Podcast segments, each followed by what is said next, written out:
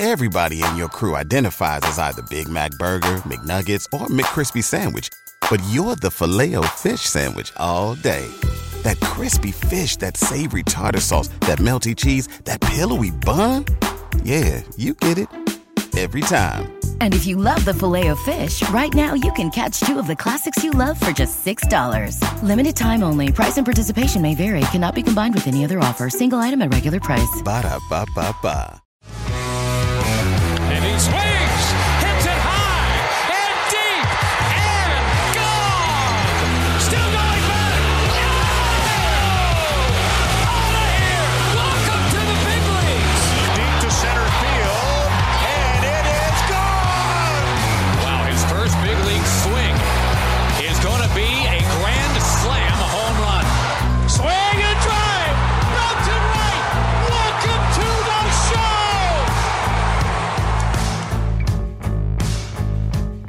Welcome back to the Call Up, your go-to podcast on the future stars of Major League Baseball. I'm Aram Leighton. He's Jack McMullen, and we're talking futures game again. This time National League because we didn't have enough time last time. Per usual, on brand. That's what we do. Looking forward to the Fourth of July as well. Uh, wishing you all a great Fourth of July. If you're listening to us, maybe during your Fourth of July, thank you. If not, uh, happy Fourth of July Eve. Today is July third and we're getting geared up for this All Star week. I'm so used to saying All Star like weekend, but it's a full week now. We got the draft, we've got the futures game, we've got the Derby, we've got then the All Star game, which seems to almost be like my third most exciting event. I would probably go like Derby, futures game, draft, all ahead of that, so maybe fourth. But we got the National League roster to break down, which is way more exciting, I think, than the American League side, at least on the pitcher department. Yeah, I think so. We, we're getting notable prospect intrigue every single inning, it feels like, in the National League. Um, and, and the bats are comparable too. So, like, I, I texted jokingly, I said, if, if you can bet on the futures game, uh, I'm taking out a mortgage to put it on the National League money line because, like, Oh. the pitching is just so much better. And I don't think there's much of a fall off here with the offensive intrigue. Yeah, I, I was. I wonder if they will offer that. I don't think our friends at BetMGM, No. by the way, use promo code JustBaseball uh, to get a bunch of deposit bonuses in general. I don't think you can bet on the futures game, but if you want to uh, sprinkle on some All Star festivities, some home run derby stuff, use the code Just Baseball. They're the exclusive sports book at Just Baseball, and you'll get a ton of rewards. Uh, I think if you lose your bet, you get your money back, like all that good stuff. But we're here to talk futures game. We're also going to get you prepped for the draft in the next episode this coming week. And then, of course, that Mariners top prospects uh, episode that we've been teasing forever now. Uh, you pointed at me, which always means you have something to say before we jump into it. Anything you got?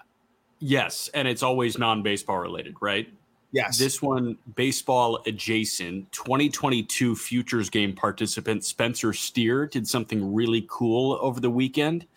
Taylor Swift was in her first show in Cincinnati when Steer hit that walk-off home run for the Reds in the bottom of the 11th inning. Taylor was in her slow song portion of the programming. I think very early she starts slow, and it's disrupted by fireworks from Great American Ballpark. Spencer Steer, 2022 Futures Game participant, bigger than Taylor Swift for about Yes. 20 seconds. she, you know that they were probably pissed about that too. Yes, absolutely. Where are those I fireworks coming from? What is that? Uh, Steer's built for it, man. Uh, that's a guy that we've talked about a ton on the pod over the last couple of years, and man, I I, I think he's got to be exceeding expectations a little bit, even uh, with what be. he's doing. Because I, I be. thought high probability big league bat, but I mean the way that he's contributing, I said like the ceiling would be kind of something like. Uh, what Brandon Drury was doing for them, and, and he's right there. Like he's doing what Brandon Drury was doing for them, and then maybe and then some with some of the versatility that he brings to the table and a little bit more athleticism. But I think it's pretty much cut from the same cloth as Cincinnati Reds Brandon Drury, which is a hell of a player with years of control and younger. Yeah, tell you what, man, I, I just spent a week watching uh watching Christian Encarnacion Strand, who pumped out his 18th homer yesterday. Noelvi Marte, uh, Connor Phillips. I watched his Yeah. debut. Like, I mean, you continue to cycle through the talent and the talent in AAA now. Abbott looks like a freak, man. Like Yeah. he is, he's a frontline guy apparently. So you you've got that going on now, but yeah, I think Steer is probably exceeding expectations and he's elevating his ceiling a little bit. Yeah. Um, I don't know, like with how good Steer has been, with how good McLain has been, Ellie being able to play third, I just have no idea where the spot is for CES um, until after this year. So it, it's it's a tough jigsaw to figure. Same with Noelvi Marte moving forward. Like, where's the spot for Marte? I I think that they have some flexibility if they do want to be buyers, and they can put some of the better prospects in baseball on the market again. A hundred percent, and that's the interesting thing. So as we get like transition to the roster here, CES is not on it, right? If I remember correctly, I don't mm-hmm. remember writing up a blurb on CES. He's so not. I think that's kind of telling that he's basically on standby for any moment where, God forbid, somebody goes down in, in the infield, especially a corner guy CES is the first guy up, so they don't even want to send him to Seattle because he needs to kind of be ready to go. I, that's my speculation. I have nothing to corroborate that, but that's kind of what when we go through this National League roster, it, it is a little bit telling. Where like some of the prospects that people are like, oh, when are they going to come up with the guy that we're going to start with, Kyle Harrison? I've seen some things like, are they manipulating his service time? No, they're not. He's just not ready yet, and there's no reason to rush him. And this is a team that's in win now mode. Why do you want to put a guy, which I wasn't expecting this year, but they are, they're competing. Why are you going to bring up a pitcher with command issues who's 21 in AAA? He's shown flashes, but why are you going to throw him to the fire there um, just because he's a top prospect? To me, it kind of tells you that Harrison is not an urgent promotion right now. Yeah. Um, and we'll get to him in a second, but that's kind of part of the roster as well and part of the situation. Again, this time you can follow along with the article that is published. And I was a bozo last time and forgot to link it. Crazy, crazy thing, by the way. I think within five minutes of us finishing the episode, I got hit with food poisoning. Like it was from the meal I had right before we recorded. We recorded. I was sweating at the end of the recording, and I was like, I was not feeling good. You, if you rewatch the end, you could probably see me like not feeling comfortable, but I didn't think it was that bad. I was down for the count for 48 hours from the second we stopped recording onward. Um, so glad we got the American League side out. Very glad we did not do the National League after because I may have like vomited on screen yeah. um, if we, we kept going in that episode. So crazy timing. Um, that was nuts. Uh, this is my first day kind of feeling like a human again. Food poisoning stinks. Uh, yeah. That was the first time I've ever had it. Um, but man, that was something else. But let's go. Let's go into the National League. Number one, glad you're feeling better. Number two, you literally emptied the tank for oh, oh, for yeah, the call up. Like you had yeah. nothing left after the call up. Yeah, dude, it was it was something else. So I forgot. Goes without being said, I was too busy legitimately emptying my tank from the inside to be able to remember to link the uh, the article. The article is linked. Follow along if you'd like. Those on YouTube they're following along with us here with the blurbs on each players, each player. So let's start with the pitching side. You got Kyle Harrison, left-handed pitcher with the San Francisco Giants. Harrison has been a guy that I'm not putting him in the prospect fatigue bucket, but he he rose to prominence so quickly with his utter domination as an overslot high school guy. Um, you know, really right off the bat that he was just carving dudes that he he very quickly became a top prospect because it was oh high school lefty that has a fastball that is a whiff machine and a nasty slider.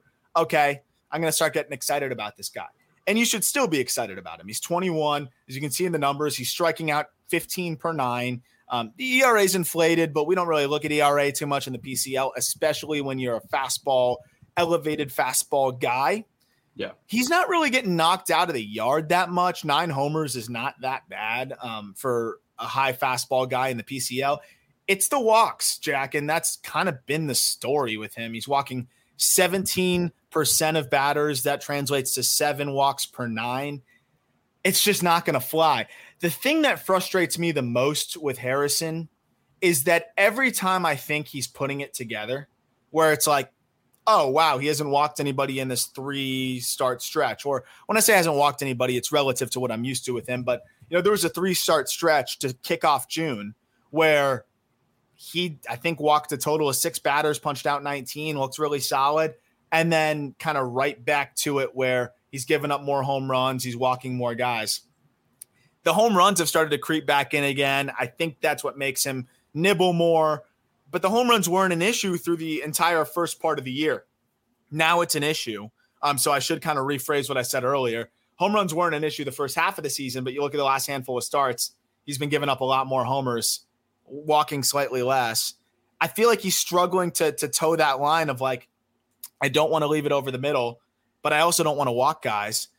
He's still figuring things out. And I, I do think it was a little aggressive maybe to assign him to AAA. I know he was dominating doubles, so maybe hindsight's 2020 here. That said, I'm very excited to watch this guy pitch in the futures game. He's electric and really fun. For sure. And, and here's to hoping that he can throw strikes in, in the futures game. So think about Kyle Harrison, two homers allowed in the first two months of the season. They both came in the same start at Reno on May 17th. After that, he's allowed at least a home run in each of his last five starts. Mm-hmm. He allowed three homers at Round Rock on June 22nd. So, yes, like but let me give you the walk totals when he wasn't allowing those homers. First two months of the season, again, two homers came in his uh let's see, eight ninth start of the year. Like no homers through his first eight starts. Yeah, so but that's what I was making a mental note of, and then it just went to the wayside. Yeah, it, but through the first eight starts, the walk totals four, four, two, three, four, four, zero, three. Like you can't do that. So I think we're waiting for one outing, and we got it, but it was only four innings on May 6th, where he was four innings, a one hit shutout ball, didn't walk anybody. We're waiting for a consistent stretch of outings where he's not allowing the long ball and he's walking one or zero guys. And we're just going to wait a little bit longer here. Yeah. Unfortunately, he's closer to, to DL Hall than, you know, like if we're comparing it to you know the, the, Orioles situation. Like we were hoping that Kyle Harrison was closer to Grayson Rodriguez than DL Hall. Now it yeah. looks like he's closer to Hall than Rodriguez.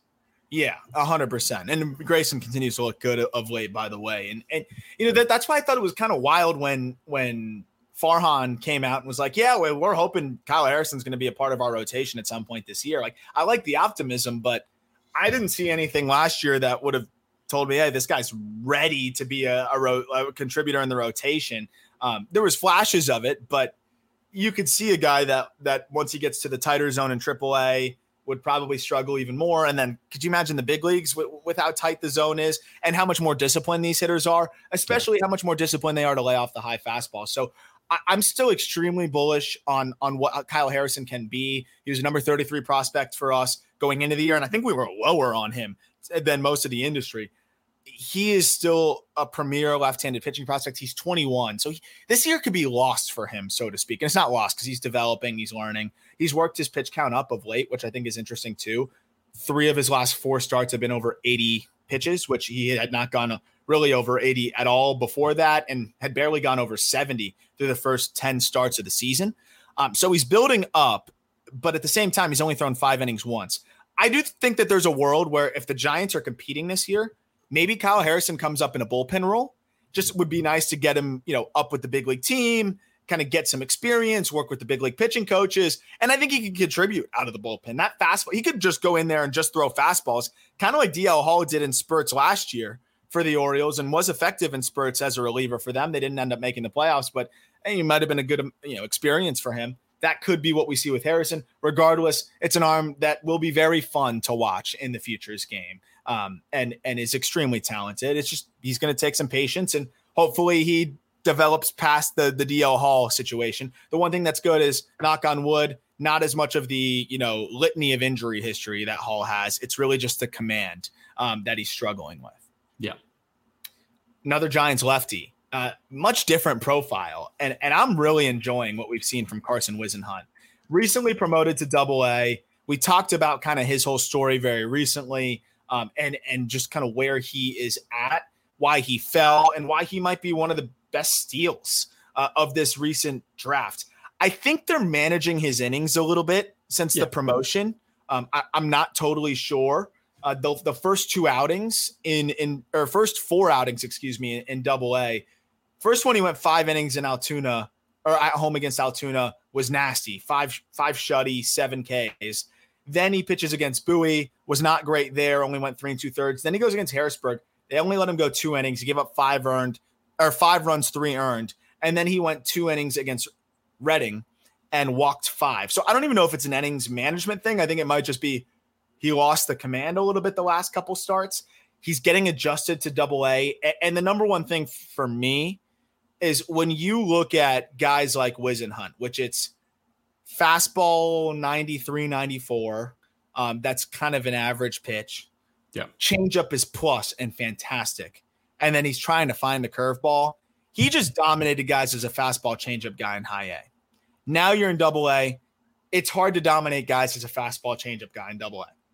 You got to have something else, especially in, in today's double A. It, today's double A is almost like triple A extended. And I think he's seeing that challenge now is I can't just ride my changeup to success. Guys are spinning on anything from the knees below, and that's why he's walking more dudes. I think he's going to figure it out. He's 22. He's really nasty with the changeup. The changeup numbers are off the charts. Fastball velocity solid. He'll get there, but he's going to have to get better with the fastball command. He's going to have to find that curveball a bit more. But I'm liking what I've seen from Whisenhunt so far in his first pro year, and he absolutely earned this uh, futures game opportunity. I, I'm going to elevate it a little bit more. I really like what I've seen from Carson Whisenhunt, and, and I feel like he is the perfect. Um, he, he's the perfect, I guess, like safe profile to complement what Kyle Harrison does in the Giants system, where like Kyle Harrison, the stuff is crazy, but the, the volatility with command is off the charts.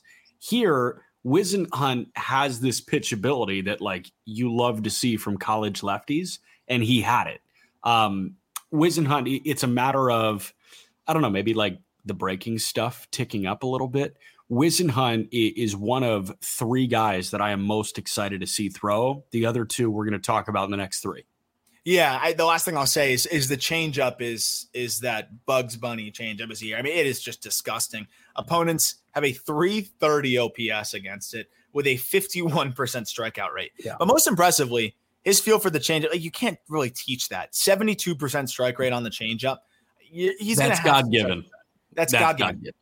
47% strike rate on the curveball. That's not. And and the thing is though, is I know that this dude's going to find a way to spin an average curveball, or at least I feel confident that he will. So yeah. in, in, the Giant system, especially as well, they've they've done a pretty good job of of, of helping develop arms. Uh, and you know, I, I know that there's been some some frustrations of late, but I think it's gotten better overall with the system. You can teach this dude, a six-three lefty who has a great feel to pitch, to spin an average breaking ball. And the fastball command, I think, will just come with innings. So I- am excited to see Whisenhunt, and, and he's really solidifying himself as uh, a very solid, solid arm at 22 years old. Absolutely.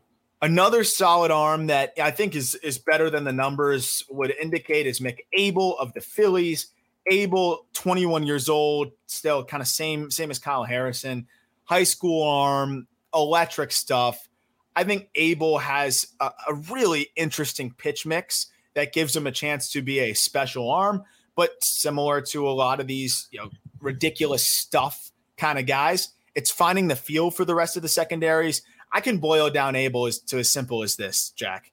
66% strike rate on the fastball, 58% strike rate on the curveball, 51% strike rate on the slider and 55% strike rate on the changeup. For reference, fastball, you want to be in the mid 60s. Um, so that's fine for him. Secondary stuff, you want to be at, at, the very least in the high 50s uh, or low 60s. He's not in either of those besides the curveball, which is just on the edge of the high 50s.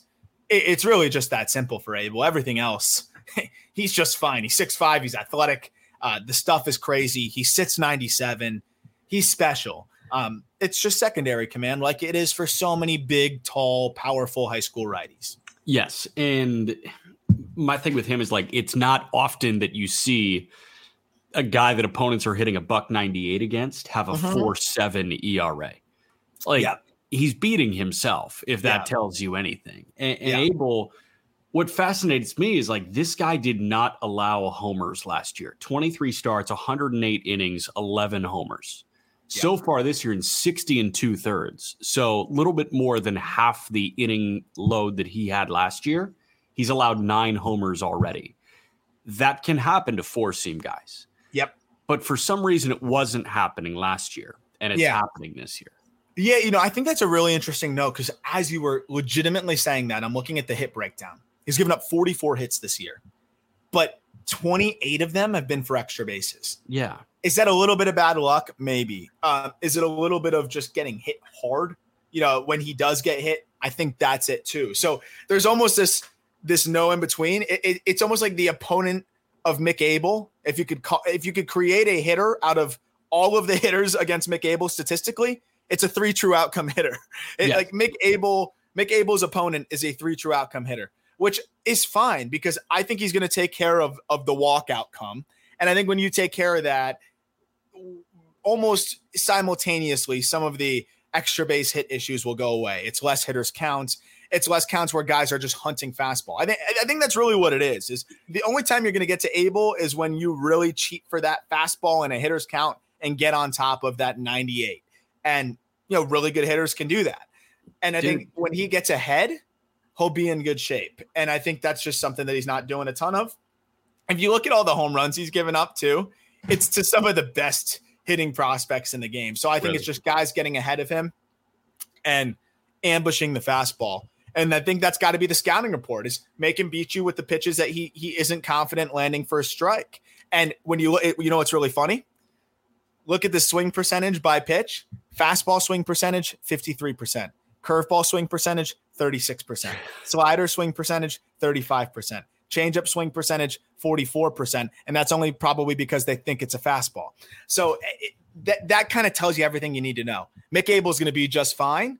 That approach won't work when he starts spotting that secondary stuff. Then you're in trouble. Then exactly. it's then it's it's top pitching prospect in the game type stuff. He has to do it, and I, I think he will because he's so athletic. But that's pretty much the only thing missing right now, and I'm very excited to watch him. I agree. It's a matter of when, not if, and it requires effort. Like it's going to require a concentrated effort. Abel actually wasn't one of those guys for me. Um, Whisenhunt is three. I think Abel is four, but two oh. and one are the next two guys. Oh, true, true, true, true. I thought you were saying the next three, but I think no, that no, no. you wouldn't say that you are not excited to see Mick Abel. So no, I'm dreading that. I, yeah, I'm gonna close close my eyes. It's gonna suck watching yeah. Kyle Harrison and Mick Abel for me. this guy I'm extremely excited to yeah. see. It's Tink Hence of the St. Louis Cardinals. And Tink is so fun. Um, it's been a really interesting development for him because you you've seen how careful the Cardinals have been with him, and understandably so. High school arm, smaller guy, really athletic, but really electric arm. And you know, I would I would be very careful with this guy too. I, I would be very excited about what I've got with him here he is starting to slowly get stretched out a bit more. And also the fastball velo continues to go up as the season has gone on.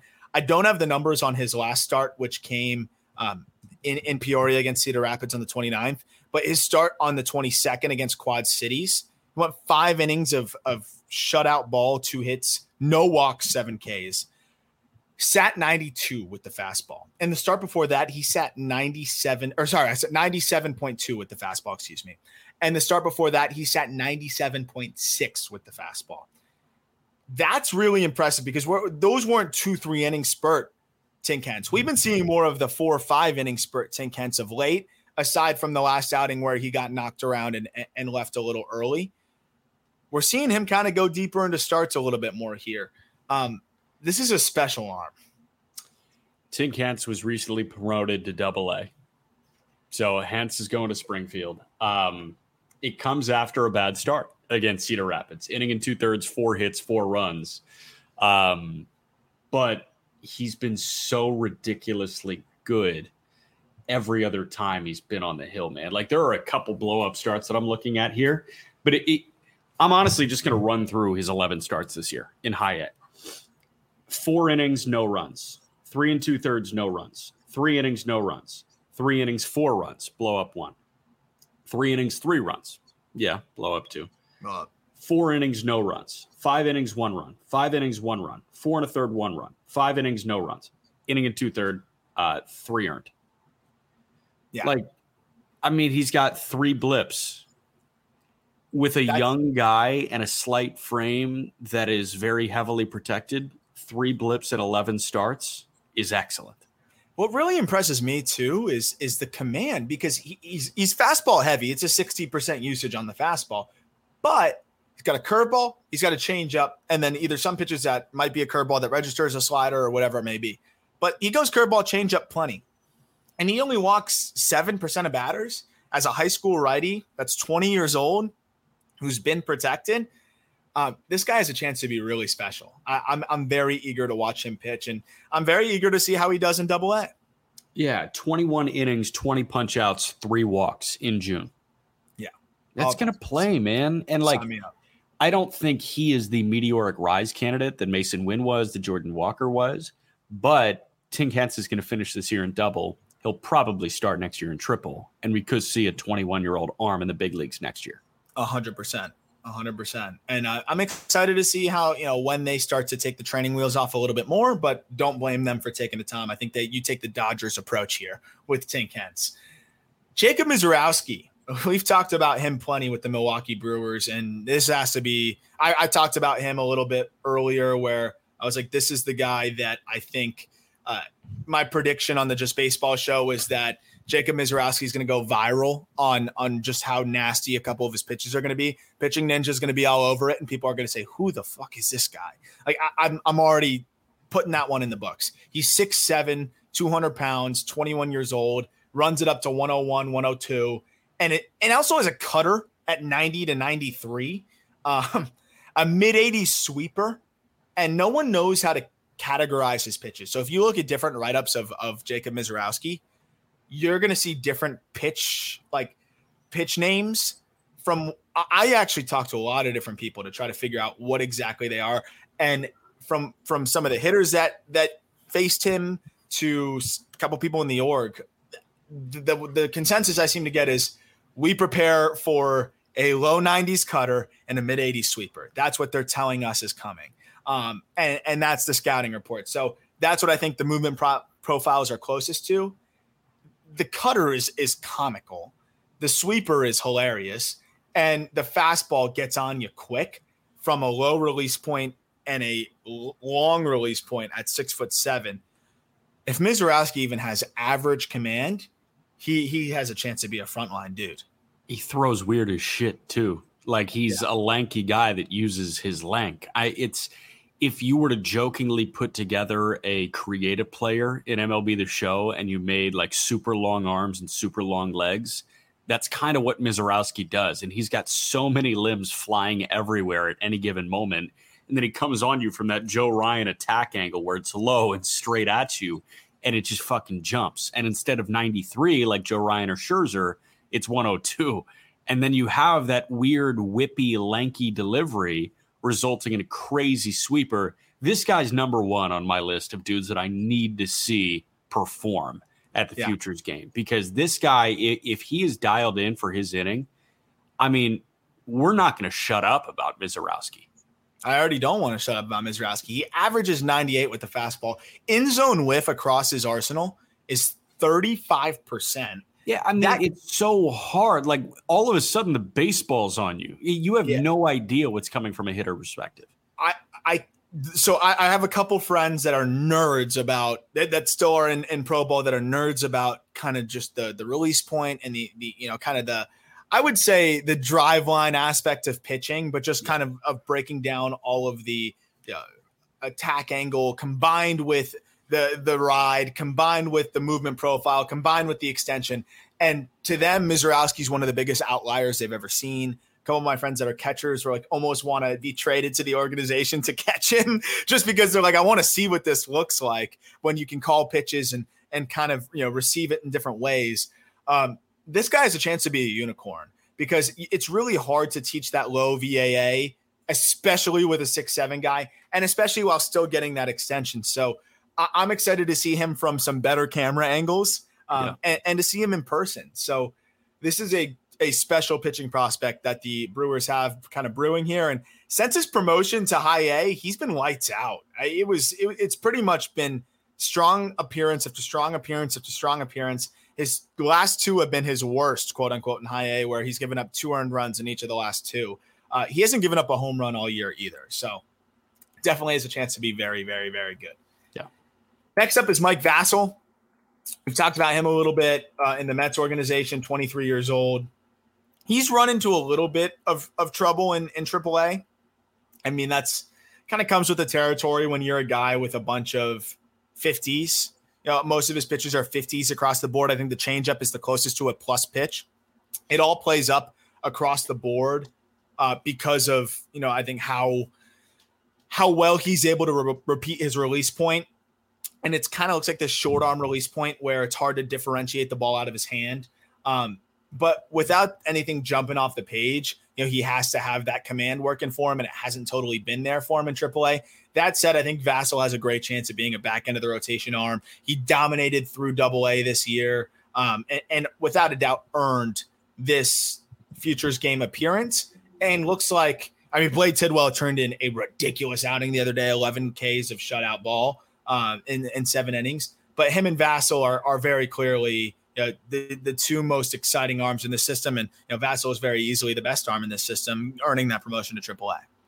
Yeah, so Vasil, I'm pulling up uh, the baseball savant, uh, you know, just kind of like pitch breakdown of Vasil because w- when he's at his best, he's mixing pitches mm-hmm. right? He, he's throwing everything, not everything like 20% of the time if he's got a five pitch mix, but I see 44% cutter last time out uh, against what Scranton Wilkes-Barre. So he was 44% cutter that sat 89. He was 25% four seamer that sat 93, 15% curveball at 79, 12% changeup at 86, and mixed in a couple sinkers at 93. So this guy's keeping you on your toes.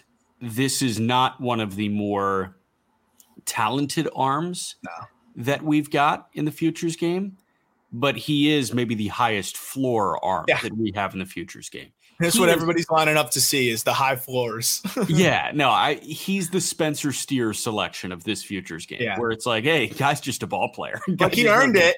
He earned he it. I'm just it. not that excited. and, and, that's the beauty of baseball, man. You can yeah. earn it in different ways, and I think that that's the best part about Vasil. Like he may throw directly before or after Misiorowski, and those two could be more different. That, that's what I'm going to get my uh, chicken tenders, I think. But if no Vasil offense throws, Mike Vasil, but I'm I'm going when Yosver Zulueta throws. Yeah, that uh, that's very true.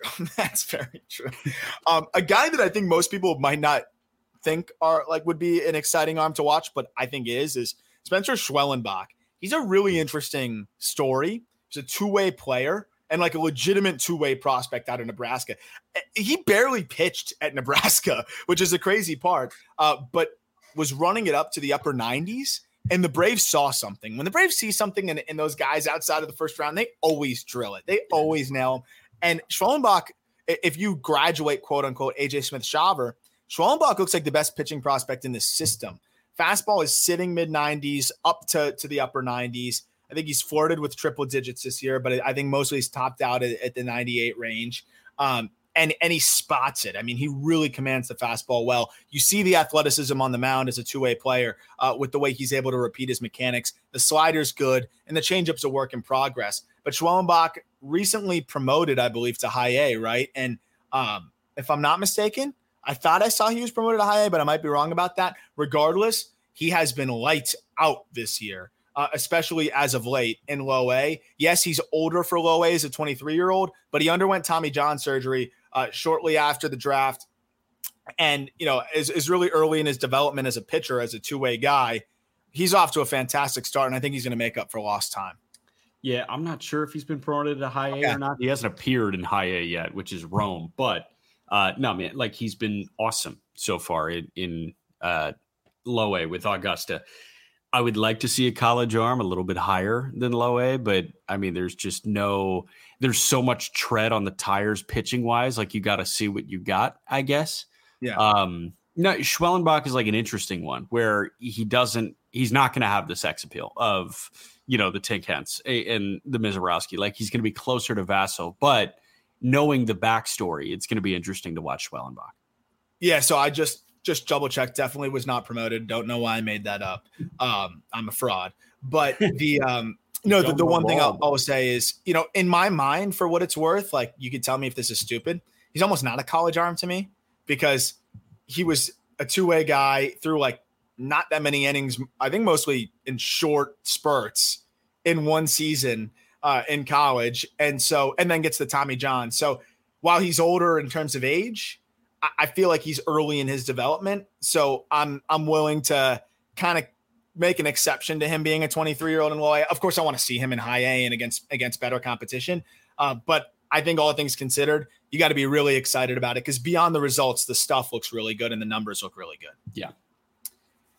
Patrick Monteverde, um, Mar- Miami Marlins send this guy, and you know what? This is another guy that just straight up earned it. You, you, can't take anything away from him. I keep waiting for Monteverde to to slow down in the Southern League, as you know, some of these guys that were really benefiting from you know the tact baseball have kind of slowed down a little bit as there's i've heard that some different baseballs have been mixed in there uh, hitters have started to adjust kind of knowing what the baseball is going to do now as you get used to it and compile 200 plate appearances in this you know guinea pig league but monteverde's faced pretty much the same teams like it's a rotation. If you go through each of his three starts it's like Montgomery, Biloxi, Birmingham, Montgomery, Mississippi, Birmingham, Tennessee, Mississippi, Biloxi, Montgomery, Mississippi, Tennessee, Montgomery. Like that's what the Southern League does to you. There's only a handful of teams, and nobody is really adjusted to him. His he's had one blow up start this year of six earned runs against Mississippi at Mississippi, but since then, like it's really the the worst starts he's had has been three earned runs and then two earned runs. Other than that, it's been one earned run or no earned runs. He's been lights out. And in his last outing at Montgomery, a very, very solid lineup, the Rays double A affiliate, seven innings, one run. It was unearned, one walk, five Ks.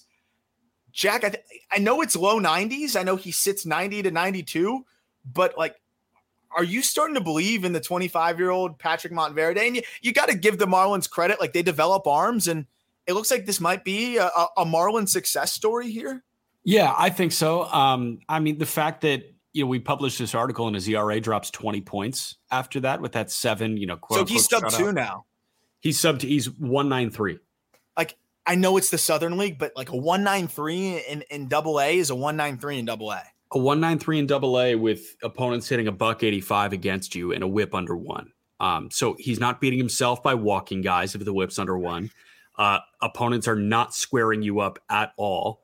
And yeah, like I think this is a guy that has um, beaten the uh, beaten the allegation or uh, beaten the uh, beaten the you know tact baseball allegations. Yeah. So I can I can appreciate what Monteverde is doing, and I, am starting to think this is more of a success story with the Marlins pitching development than it is, you know, like oh, a guy like Pat Monteverde is good with these tack baseballs. So, I, I agree, and and I think the biggest thing that stands out to me is the cutter uh, because everyone's like, oh, he's he's 90 to 92, whatever. But the shape is good. But the the cutter at 86, you can have a lot of success if you spot that cutter at 86. Then he's got the changeup off of that. Then he's got the curveball off of that, which is kind of a fringy pitch, but it but it, it's it's that's the fourth pitch. Spotting the cutter that helps you versus lefties and righties. He's comfortable throwing it to both. Changeup is a good pitch against righties he's got a bunch of different ways he can kind of get at you, and, and he's not going to be fun to watch. but this is a guy, another guy that earned it. Not that fun, but earned it, and definitely deserves the uh, the the press. What I will say is, I think the Marlins want him. There's another guy that I think they want to get some press for because I think he's a trade chip. I do, and uh, the Marlins are probably buyers, and I, I, I can see them kind of dangling Monteverde as as somebody in a package here. And I know he's older at 25, but that's that's a guy that if he's a secondary piece in a package, I'm not upset about getting him. I, I would be pretty interested in what he's doing. For sure. And, and, he can get your fan base on board too, because I think baseball fans will look at a sub two ERA and double A and be like, damn, man, this guy can pitch. Yep. 100%. Last pitcher before we get to the hitters is JP Massey. this is this was a uh, kind of an unexpected player, I guess, to be in here with the Pittsburgh Pirates. Good numbers overall. Um, I, I didn't really know much on Massey before this year. you can see my blurb is pretty short on him. He's a yeah. seventh round pick in the 2022 draft. He does have a five pitch mix. It's another guy that it's like kind of 45s to 50s across the board. The curveball is his best pitch. That's probably closest to a 55 pitch, but he doesn't command it that great. Massey's a decent arm. He's 6'5, he's athletic. Uh, you know, he's, he's put up good numbers this year, but it's kind of like a Pirates mail it in thing with with one of the options. That the next option when we get to the hitters is really good, but um, yeah, just just not the not the best option in the world, but you know, it's exciting for him. You know, his strikeout numbers are, are decent. I'm excited to get my very first look at JP Massey. That's a guy that I haven't watched throw in Bradenton or Greensboro. So, uh, yeah, it'll be interesting. The numbers are good. So we'll, we'll see what JP Massey entails.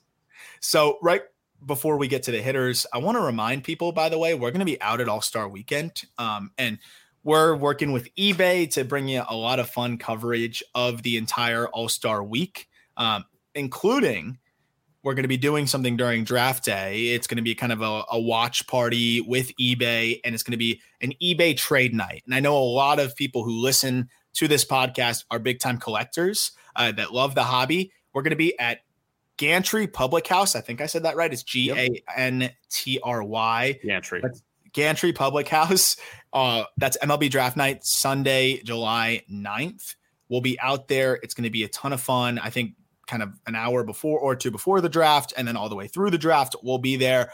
I'm bringing a bunch of my cards. I know a lot of other people are going to be bringing stuff. We're going to have a little trade night there with eBay, and then of course be covering the drafts, having fun with that, and just hanging out with whoever is just baseball audience, maybe eBay audience, maybe uh, you, you just stumbled upon us on YouTube and you're going to be there come on by, come say hello, come check out some baseball cards. You don't have to have baseball cards to come to the trade night. You can come and you know either just browse through some people's collections. That's always fun. People love to kind of show you what they got, um, or you could buy some cards. Uh, so it'll be fun. If you have no interest in the, in the cards, come hang out and watch the draft with us regardless. So we'll be at Gantry Public House on Sunday, July 9th, breaking down the draft. We will also have some draft coverage for you coming very soon. But looking forward to that. And come hang out with us if you're in Seattle. Yeah, no, it's going to be awesome. I see, uh, I see Jello shots are there. So if you want to get crazy, have a Jello shot and then chat with cards. Um, it's right next to Lumen Field, which is the home of the uh, Seahawks. And you know, if you walk, if you're walking down the third base line towards the left field foul pole, keep going like a block, and Gantry Public House is right there. Heard it's a great spot for Mariners pregame. Um, so you know, like that's a good area to be in. And like, hey, if you if you want to pop in there, um, we'll be we'll be right in the middle of all the happenings in Seattle. So come say hi, come chat prospects with us. Uh, if you want to look at at the cardboard, go ahead and look at the cardboard as well. Don't don't ever call it that. That's like Rob Manfred calling it a hunk of metal. If you want to look at the wax, go ahead. the wax. I know it's actually funny. Like what? No, you can call it cardboard. I think there's a lot of like cardboard, like play on words type of things, like cardboard connections or whatever. Yeah. I think we had a cardboard consultants thing for a little while. So yeah, uh, yeah. So come look at the expensive cardboard. Although come I don't even know if this is like cardboard, but also this will be wax. for sale there. Any Jared Kelenic fans, I'm selling this. It's gonna hopefully nice. pay for pay for my I'm, Ubers around there. I've got ungraded Bowman base Jhonkensy Noel and George Valera that I will be bringing. Electric. if anybody wants one for two bucks. Let's get into the position players. And a guy that you've seen up close and personal of late is is Endy Rodriguez. He earned his his futures game nod last year, but yeah. he's been fine this year. He's much better than fine. Um, I'll kind of leave the floor to you. He was our minor league hitter of the year this there last year. He was our number 21 preseason prospect overall. He's not going to fall. Like he's probably just going to kind of stick there. Maybe a couple elite prospects jump over him. I'm still extremely bullish on him. He still deserves to be in the futures game, and he's still extremely talented. What have you seen that have has kind of limited him from being the world domination Endy so far this year. Yeah, I guess the juice is just not where I was expecting it to be. And like his 105s, 106s, they're not elevated in the way that I think they were last year. Um, he, he's tapping into consistent like 104s, 105s. Problem is, they're hot shot singles that one hop the right fielder or they're doubles. Um, he has pumped five out. Each of the five have been pretty majestic, to be honest. Um, like I appreciate that he doesn't K, but I think that there are some moments where Endy will make contact with a B swing. He's got a really good hit tool. He's got an excellent hit tool for a catcher.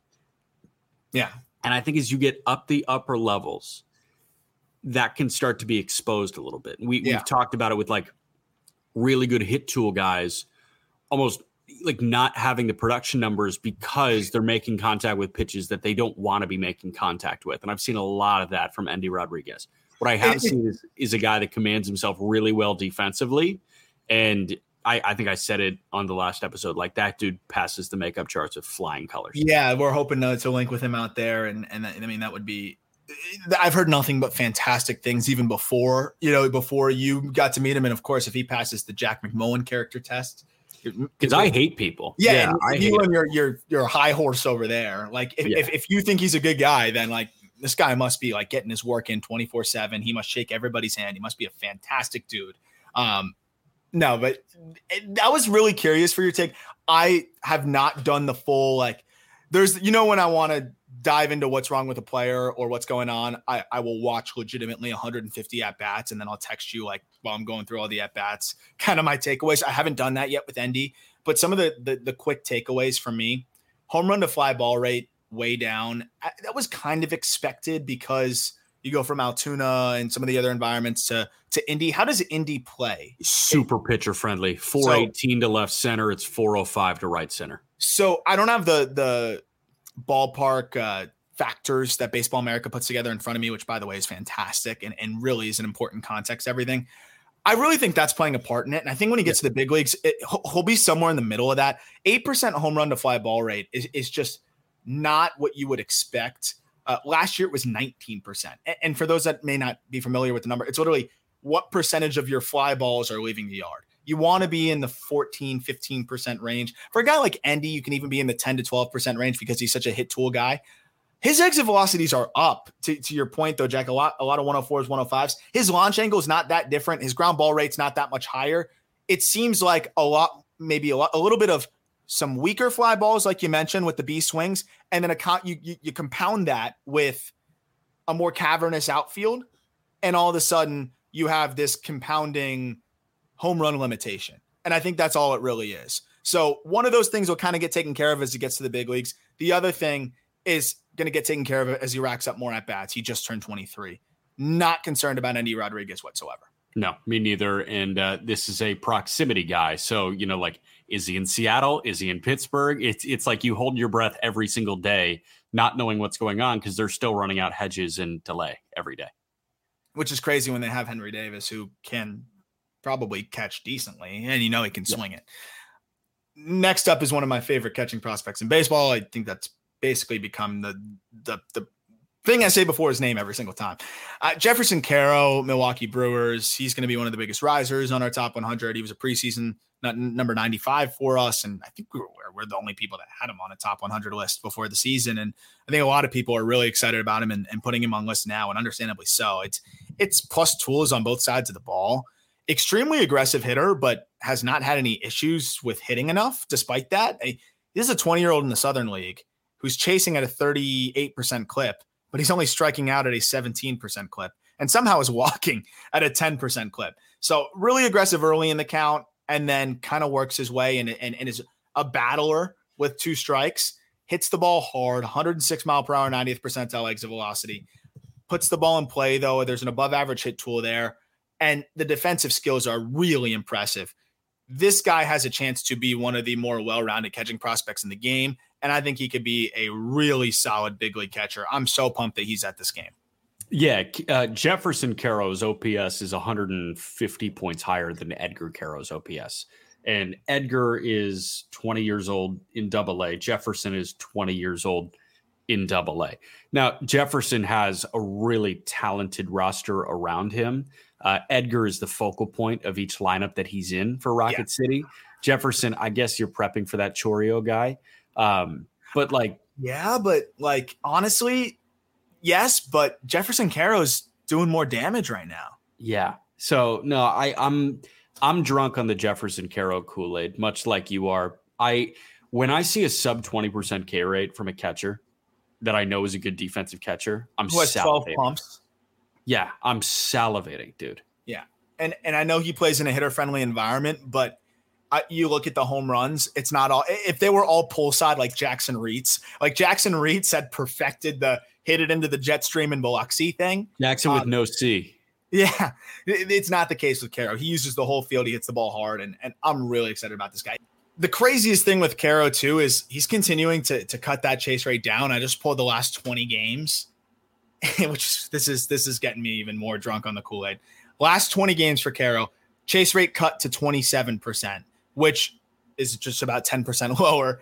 And over that span, 18% walk rate, Jack, 11% K rate. He's slashing 324, 443, 493 in that span.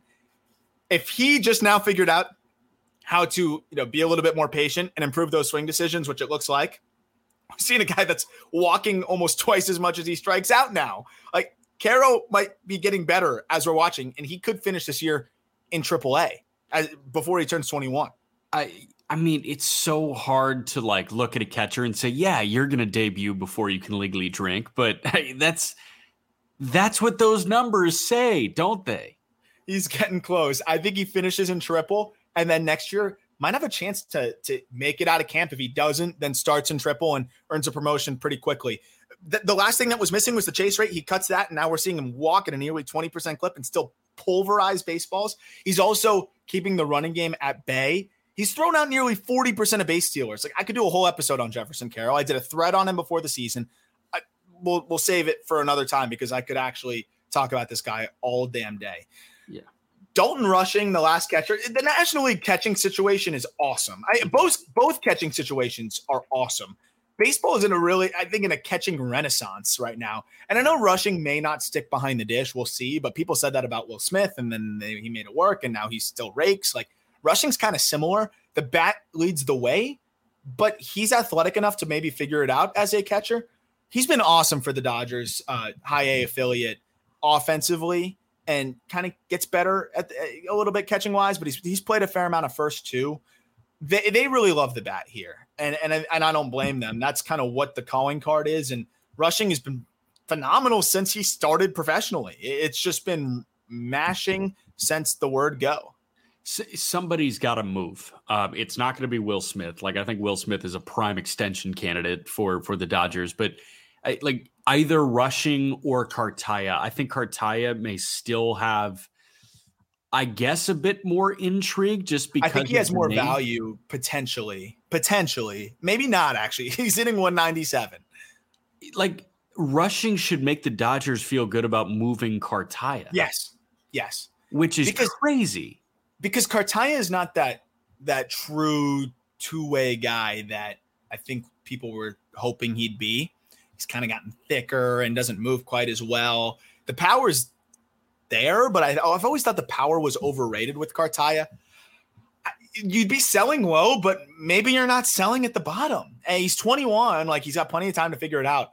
I would way rather move Cartaya than rushing, which is crazy. Um, you know, if you said that before the year, I think people would have got mad at you. Um, rushing has earned this.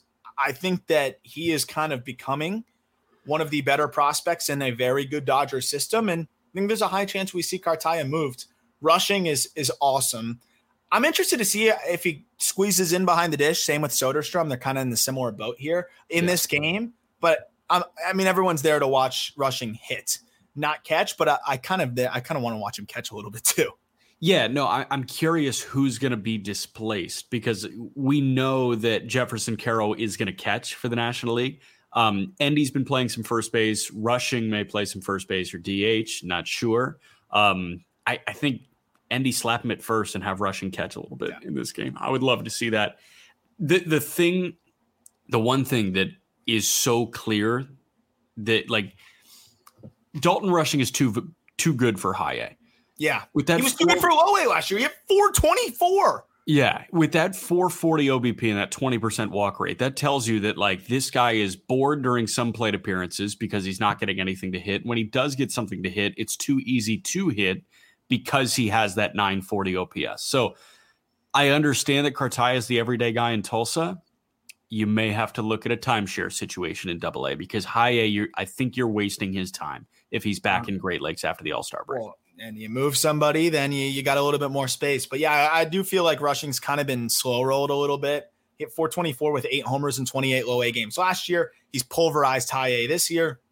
And he's running a 15% chase rate. So it, to me, it says like these takes are easy for him. He's not really being pushed. You can point towards the strikeout rate, but I really think it's just because he's kind of Edouard Julianing it and just going deep into counts and saying, I'm not going to like expand the zone to expand the zone. And he's getting his. So yeah, he's striking out a little bit, but I'm not really worried about the strikeout rate. 81% zone contact. He he just can hit. He hits yeah. the ball hard. He's going to be a top 100 prospect in our update, just on the bat alone. Whether he sticks behind the dish or not, I got to do a little bit more digging, but very, very exciting prospect there for the Dodgers. And a nice snag from Louisville again. They, they seem to turn out the catchers whether they stick there or not. Will Smith, Henry Davis, Dalton Rushing, that yep. works. That plays. Yep. That does play.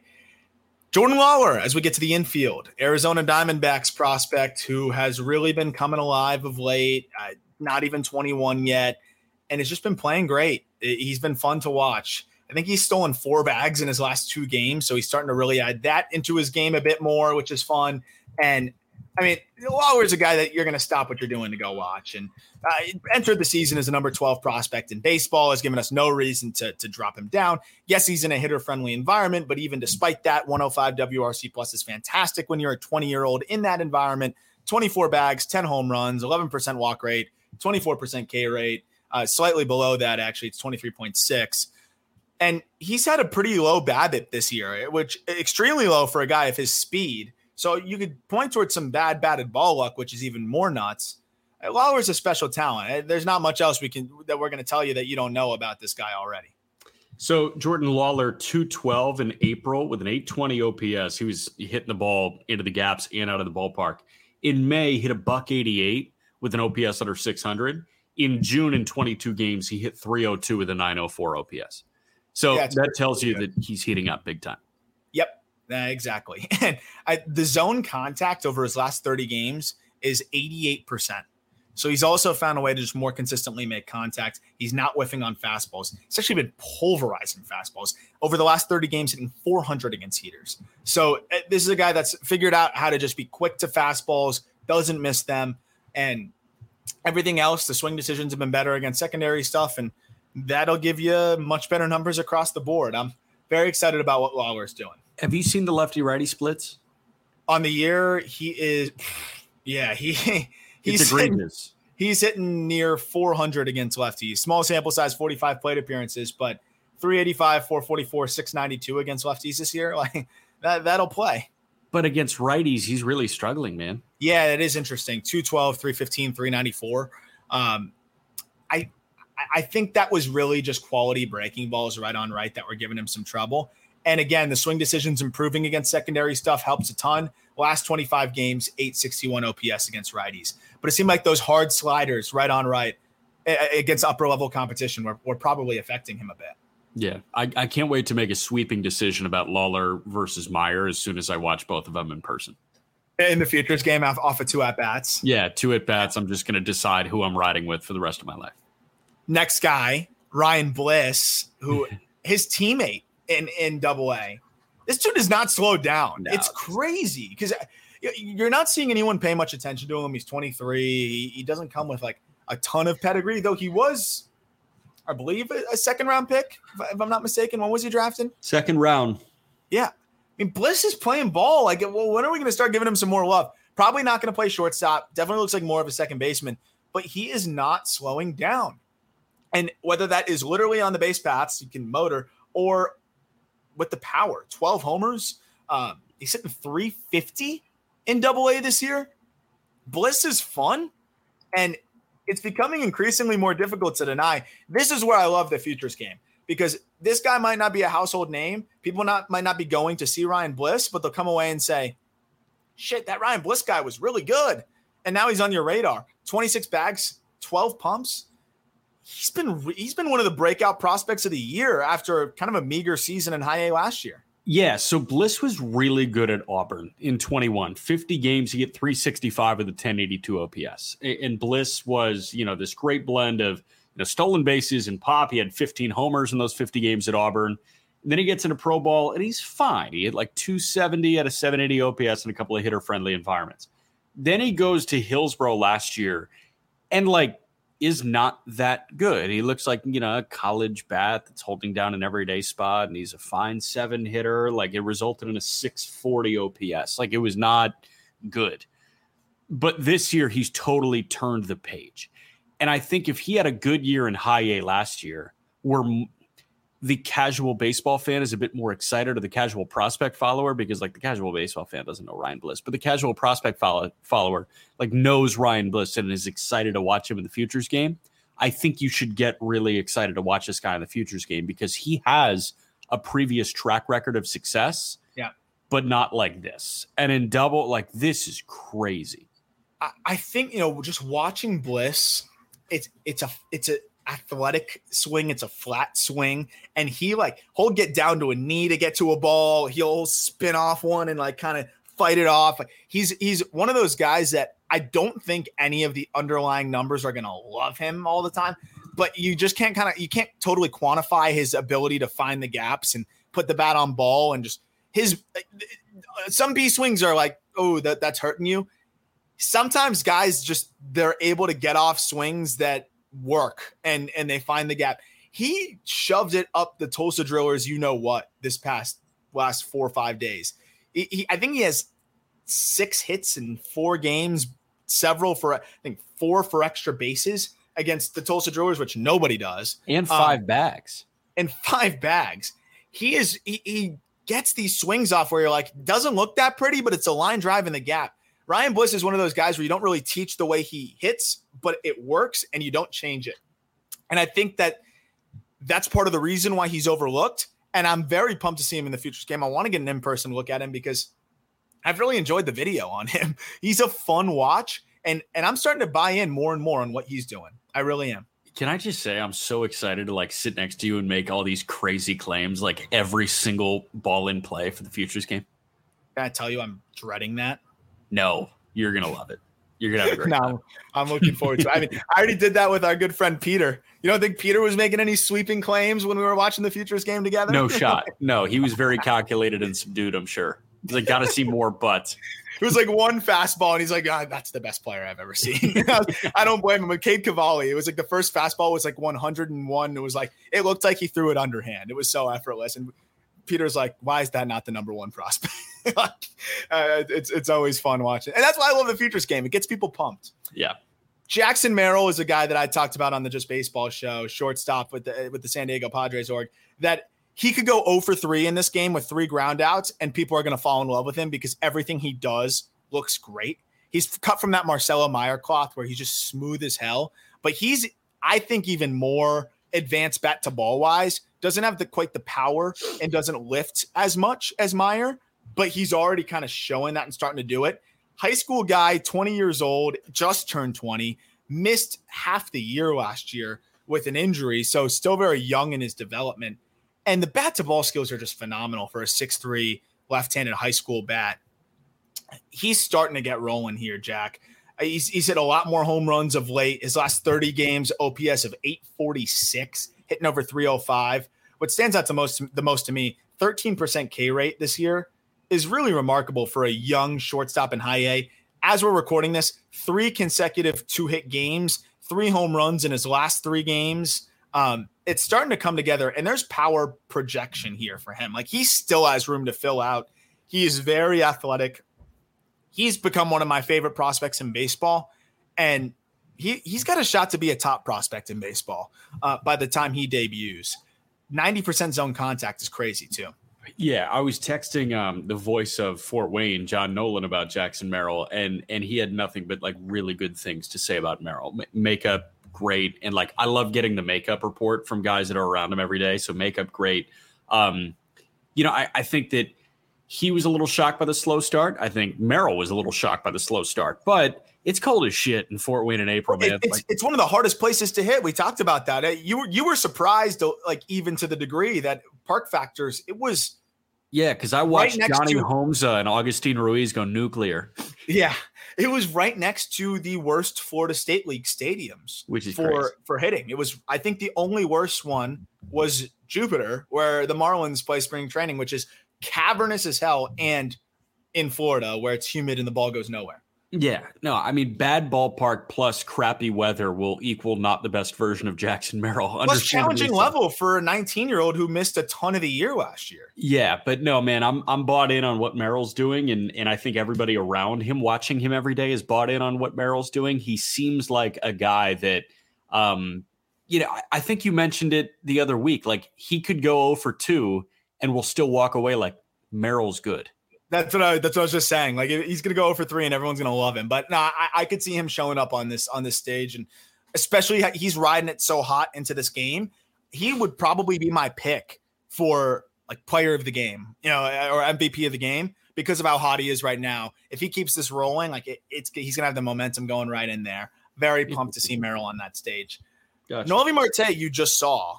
Um, he just got promoted and uh, made his AAA debut in, in Indianapolis, and you, you saw a couple two hit games. He's starting to settle in nicely, including the last game where two for four with a triple. He's punched out, but I, I think that's he's going to get comfortable. It, whiff is not a huge concern for me. It's more approach, and uh, the approach has gotten better as the years gone on. Where are you at on on Marte and kind of what you've seen over the last few games? Yeah, I mean, I see a guy that is really young in AAA. I don't think that he's the guy that's like do up next. Um, I don't. No, he needs. I think he needs a full year. Yeah, I th- I think that he'll finish this year and like he'll need you know good part of next year in Louisville too. I think he's gonna be a Louisville bat for a while. Marte, like he has been badly beaten by a couple of right on right breaking balls off the plate away. He's been beaten by left on right, like sinker or changeup that's like not that good either, like 89, yeah. 90 mile an hour sinkers that are off the plate. I think he's he's swing happy when things are off the plate away to him. Yeah. Um, I've also seen him pull up on a couple of balls at third base. I see the talent. He's made a couple of really nice plays on like slow rollers. He's barehanded. He's got a really strong arm. Third base is his future home but he's got shit that he needs to iron out. And uh, I think it'll be interesting to to see him on full display because I, I, I have seen him pump a ball, I think 102, 103 to right center, and it's really impressive. And I have seen him made a couple really impressive plays defensively, but there's been like you've got the good and you've got the bad. I need to not see the bad. I need to see the good and the average. And that's a Major League Baseball player and he's 21 in AAA, and this is the time to work through all of those things. But the things that you mentioned, it, those are some of the approach frustrations. Is out and around often, you know, which you, you can pick apart guys that are trying to go pull side and yank everything by being a lefty who you know kind of goes working away from you, or being a righty who throws something breaking away. He's going to learn to kind of stay inside of it and drive it the other way. He started doing that a little bit more, and um, this is the best prospect in the red system, though, right? I, is that still your takeaway?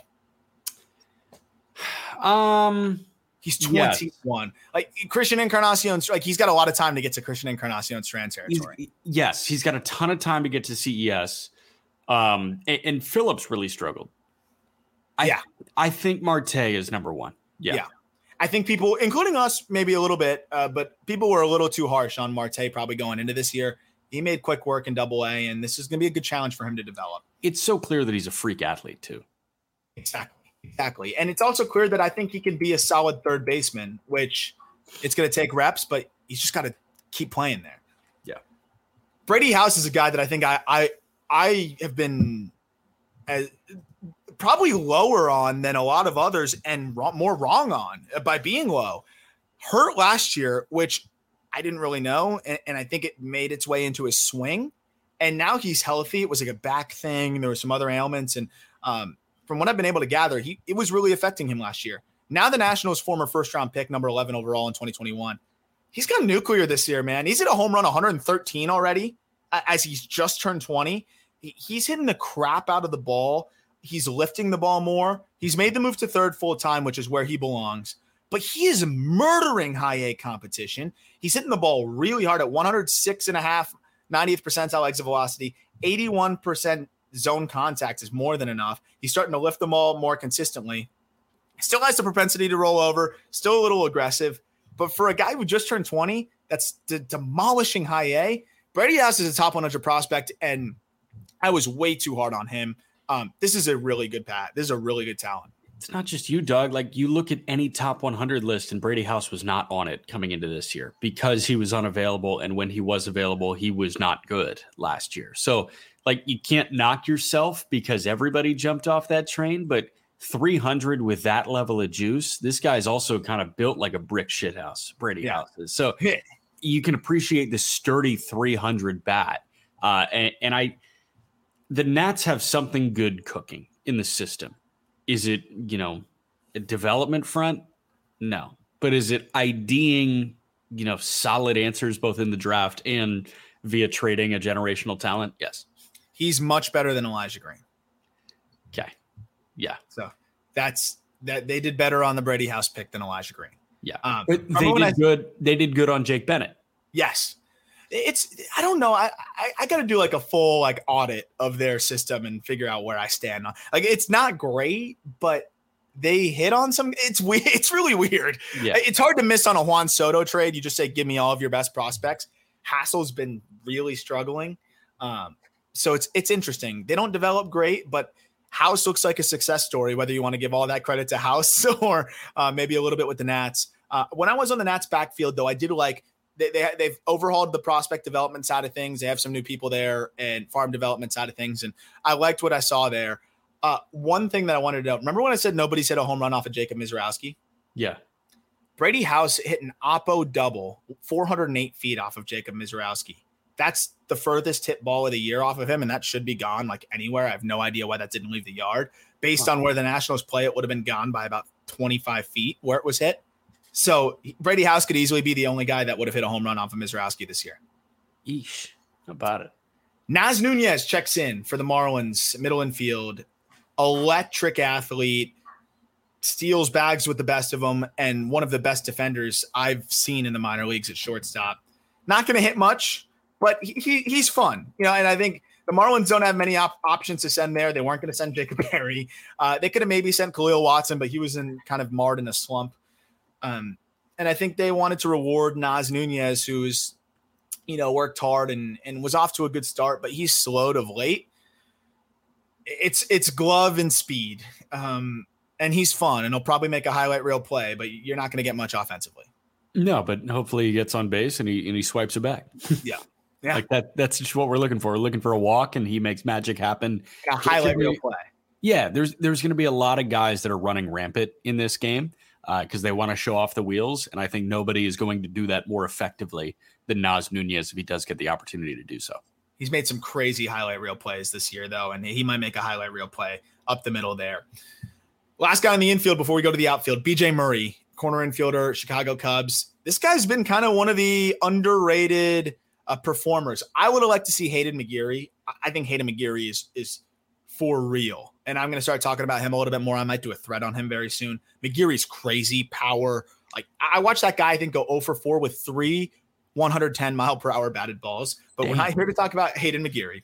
BJ Murray's earned this too. He's been really solid this year uh, between uh, all in double A, actually, which, yep. which is impressive. He's 23 years old. He's, he's produced both, you know, in the, in the power department a little bit. Uh, he's been dynamic and playing different positions and looks like a solid prospect. He's a patient hitter. He gets on base. And I think Murray's a fun guy that uh, uh, has earned this, and it's good to balance it out with some some BJ Murray's, and and he can swing it. Switch hitter too.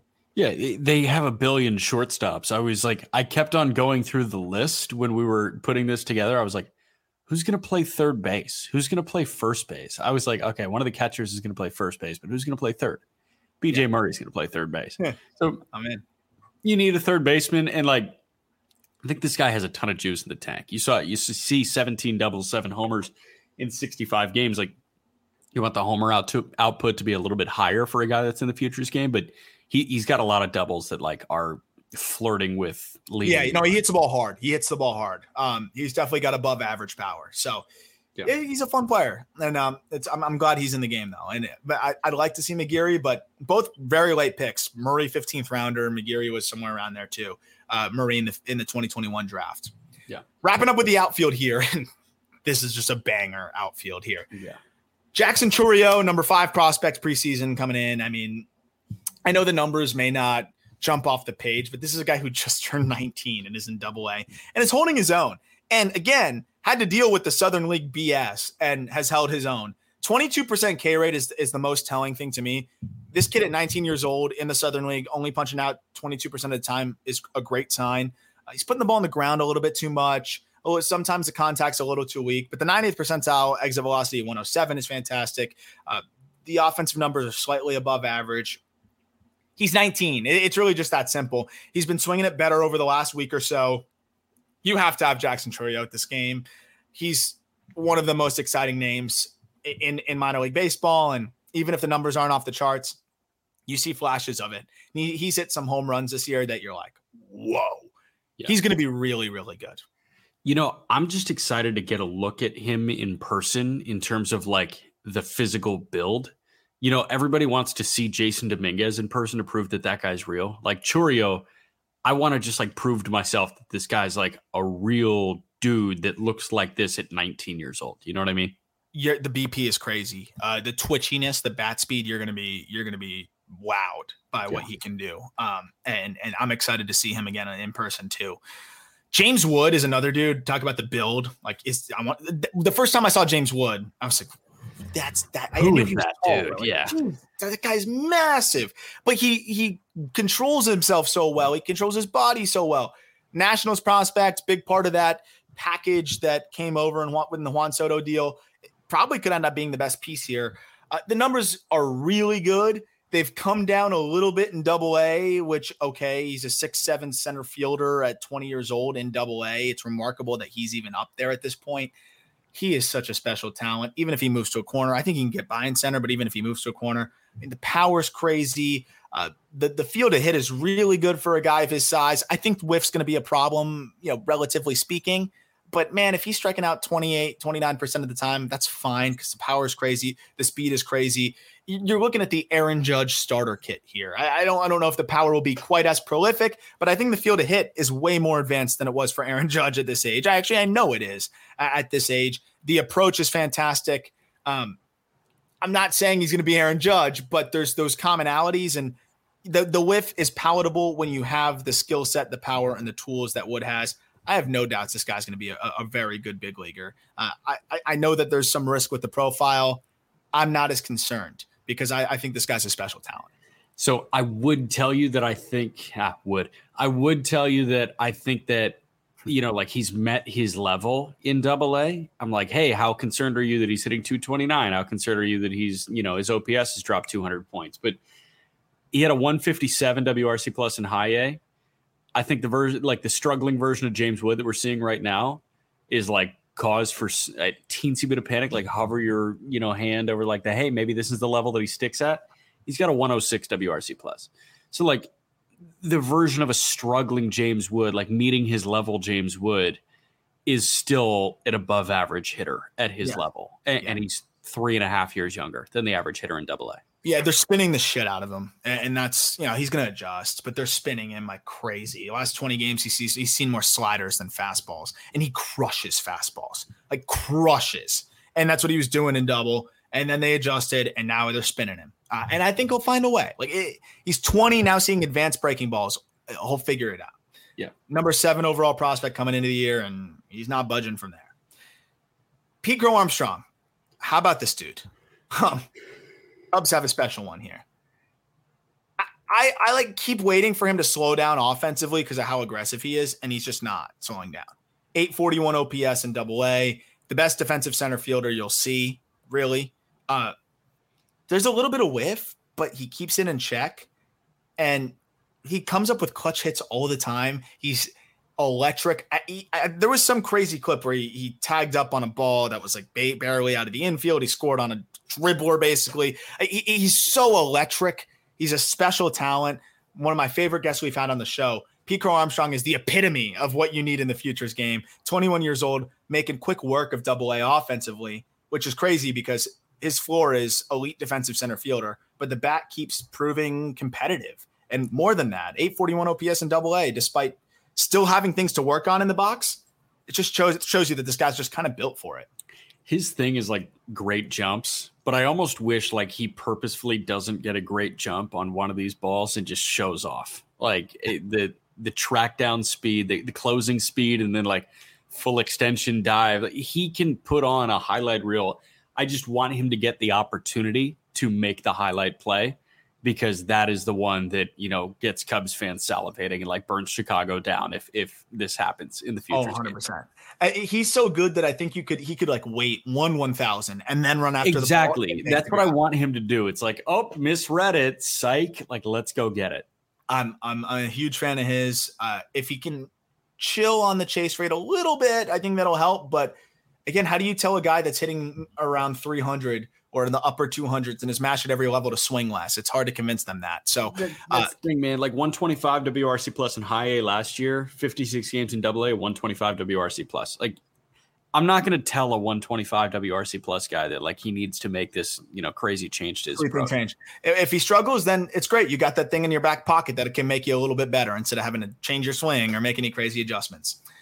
Yeah. Justin Crawford, Philadelphia Phillies, second to last guy we'll hit on here. Uh, he's been awesome in low A. Uh, and son of Carl Crawford, first round pick, a lot of ground balls, but he absolutely flies. He hits the ball harder than I thought he would. He's he's a really talented player. I'm very eager to see him because I haven't seen anything of him in person. I want to see kind of what that swing looks like, how much impact there is there. That's a batting practice session I'm definitely going to be tuned into. But 19 years old, puts up above average exit velocities, no home runs yet, but a lot of extra base hits. And you know, he gets away with a, a really high ground ball rate because of how fast he is. It's a 70% ground ball rate. Uh, that is not going to fly when the defense is better, but he, he's still a really special talent. So I'm, I'm excited to see Crawford uh, in person at this game. And, you know, when you hit 338 in low A as, as a first round pick in your, in your 19 year old season, you're going to go to the futures game. I just want to see how fast this motherfucker is. Yeah. Like th- that's all I want to do. I just want to see how fast he is. I, I yeah. want to see him – I chances are he's going to put a ball on the ground. I want to see him try and beat it out. Yeah, and he probably will. But better infield now. We'll see. But yeah, I agree. I, I want to see this dude motor. How many bags is it? 32 for 36, or is he stolen yeah. more since then? Uh, let me see. I'll pull up Yanquiel Fernandez to wrap up as nope, we we've got we've got one more guy after that. Do we actually? Yes. Oh yeah, we do. Yanquiel Fernandez though. Justin Crawford is 33 for 37 now. Okay, so he stole one more and he got uh yes, yeah, so he stole one more. Yeah. Um Yanquiel Fernandez, Colorado Rockies. This guy hits the living snot out of the ball. 21 home runs now this year. He's 20 years old, and since getting the bump up to double, has already hit four homers. he's gonna strike out. He's been striking out a decent amount, but he's also been walking a good amount. The amount of power that this guy has, if you put him in Coors, he, he's got like 35 plus home run upside at Coors Field if he can hit enough. That's the big question. But 80% zone contact looks pretty good. Chase rates are really high. He's extremely aggressive, but his lower half control is remarkable. There was a swing where he was totally fooled in the way he held his back hip just enough to still be able to pull the ball out of the yard. It was a Geoff Pontes video from Baseball America. I was like, wow. Um, this, guy's special and he's electric and he's fun. Um, I, I know you're excited to see Yanquiel Fernandez. I'm very excited. Is he the top prospect in the Rockies system? Tovar graduated. Adael Amador, Zach Veen. Amador's the top prospect. Amador's the top prospect. Then I think it might be Yanquiel. Yeah, especially with Veen being hurt now for the year. Yeah. Yep. So I you think, think it, it goes Amador, Yanquiel, Veen, Romo? I think so. Okay. Yanquiel's got it like that, man. He hits the crap. He hit a home run 114 already this year. He just turned yeah, 20. That's, that's a freak show. Last but not least, a burner as well. Victor Scott, the second outfielder, St. Louis Cardinals. Underrated guy that's already stolen. I'm sure it's more now, but by the time we wrote this, it was 50 bags in 66 games. Yeah. What is he at now? Uh, Victor Scott in 71 games, he got the bump to double A, is 52 for 59. Yeah, this guy just absolutely burns. Yeah, he's got extra base hit, you know, gap to gap power, doesn't strike out. This is a fun guy to get be in the game. And um, just super, super fast. Uh, is another dude that I'm just excited to see how much he can fly and uh, watch him go if he puts one in the gap. So Victor Scott, five games with Double A Springfield. He got the bump prior to last week. Um, six hits in his first five games, and in 22 plate appearances, he's punched out just five times. So wow. he, he's giving himself the opportunity to use that speed, and he was two for two in the stolen base department this week nice piece for the Cardinals to pick up here and and super fun uh, with the speed and uh, just enough juice to to be a decent hitter. So we'll, we'll, see how he develops, but I think this is a very underrated prospect. Yep. That'll do it for the National League side of this. And if you missed the American League side, go check out the previous episode. We're going to do a little bit of draft preview uh, for the next episode and that Mariners uh, farm system rundown as well that I put a big dent in on that long flight as well. Uh, so a lot of fun stuff coming up this week. Jack, any final thoughts as we wrap up? I don't think so. Uh, go National League. If I can get any National League branded apparel at the Futures game, I'm going to do it um, because yeah. I'm going to be rooting hard for the National League and my new best friend, Yanquiel Fernandez, who I've never met.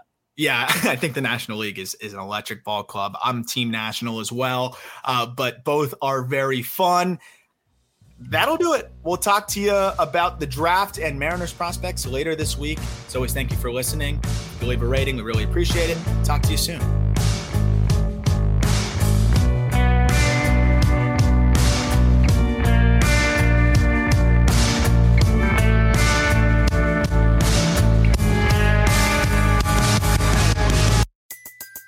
Everybody in your crew identifies as either Big Mac Burger, McNuggets, or McCrispy Sandwich. But you're the filet fish Sandwich all day. That crispy fish, that savory tartar sauce, that melty cheese, that pillowy bun. Yeah, you get it. Every time. And if you love the filet of fish, right now you can catch two of the classics you love for just $6. Limited time only. Price and participation may vary. Cannot be combined with any other offer. Single item at regular price. Ba da ba ba ba.